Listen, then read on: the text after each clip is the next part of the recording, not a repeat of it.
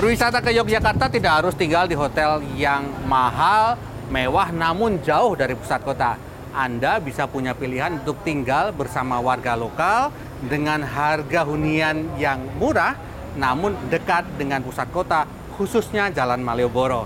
Pada segmen Sudut Kota kali ini, saya akan mengajak Anda jalan-jalan ke kampung Sosrawijayan, khususnya Sosrawijayan Wetan.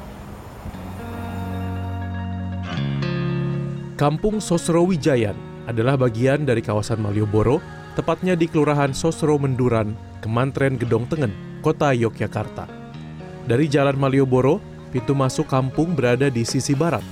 Namun sebagian wisatawan, terutama pengguna kereta api, ada yang masuk dari sisi utara kampung karena Gang 1 dan Gang 2 Kampung Sosrawijayan Wetan tepat berseberangan dengan Stasiun Tugu Yogyakarta. Menurut Guru Besar Perencanaan Kota, Departemen Arsitektur dan Perencanaan UGM, Bakti Setiawan, di berbagai belahan dunia kampung turis biasanya berdekatan dengan stasiun kereta api. Bahkan di Eropa, biasanya pula penginapan yang ditawarkan harganya murah, karena umumnya ditawarkan untuk kelas backpackers. Penulis buku Kampung Kota, Kota Kampung ini menyebut homestay pertama di Kampung Sosrawijayan muncul di awal tahun 70-an namun deklarasi sebagai kampung wisata dunia terjadi di tahun 80-an seiring perkembangan pariwisata Yogyakarta. Ini menjadikan Sosrawijayan sebagai kampung internasional pertama di Yogyakarta. Pertama kedekatan, kedua harga, ya, dan bahkan kedekatannya bukan dari stasiun Tugunya, tapi lalu jalan-jalan ke Malioboro, ke objek turisme di sekitarnya itu kan luar biasa. Malioboro, pasar eh, mana Pasar Beringharjo, Kraton, Taman Sari. Jadi memang eh, lokasinya memang sangat strategis ya.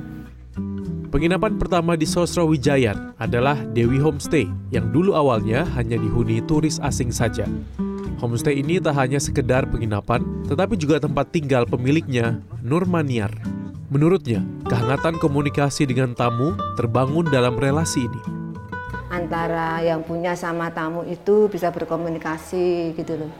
Jadi lebih akrab lah. Nah, kalau homestay itu biasanya gitu. Jadi sekarang masih bisa komunikasi akrab. Masih akrab tamu gitu kan lebih kalau di hotel kan enggak tuh.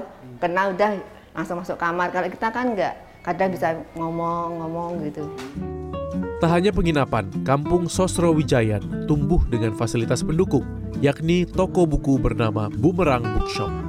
Di sini disediakan berbagai macam jenis buku dengan berbagai jenis bahasa asing berbeda.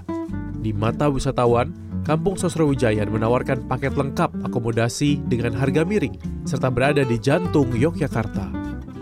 Seperti keluarga dari Polandia ini yang sudah beberapa hari tinggal di Kampung Sosrawijayan. You can walk and it's, you feel safe. feel comfortable. yeah. Hotels are boring.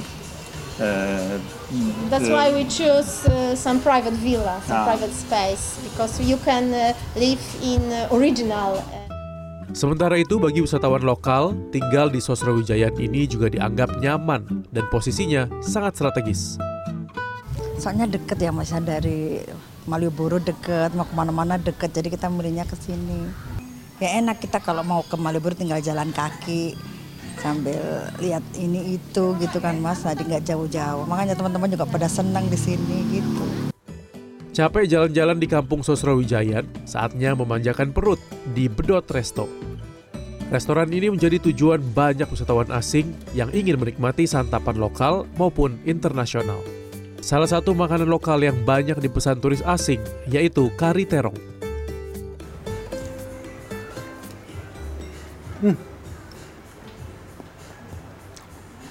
Ternyata memang kuahnya sangat kari.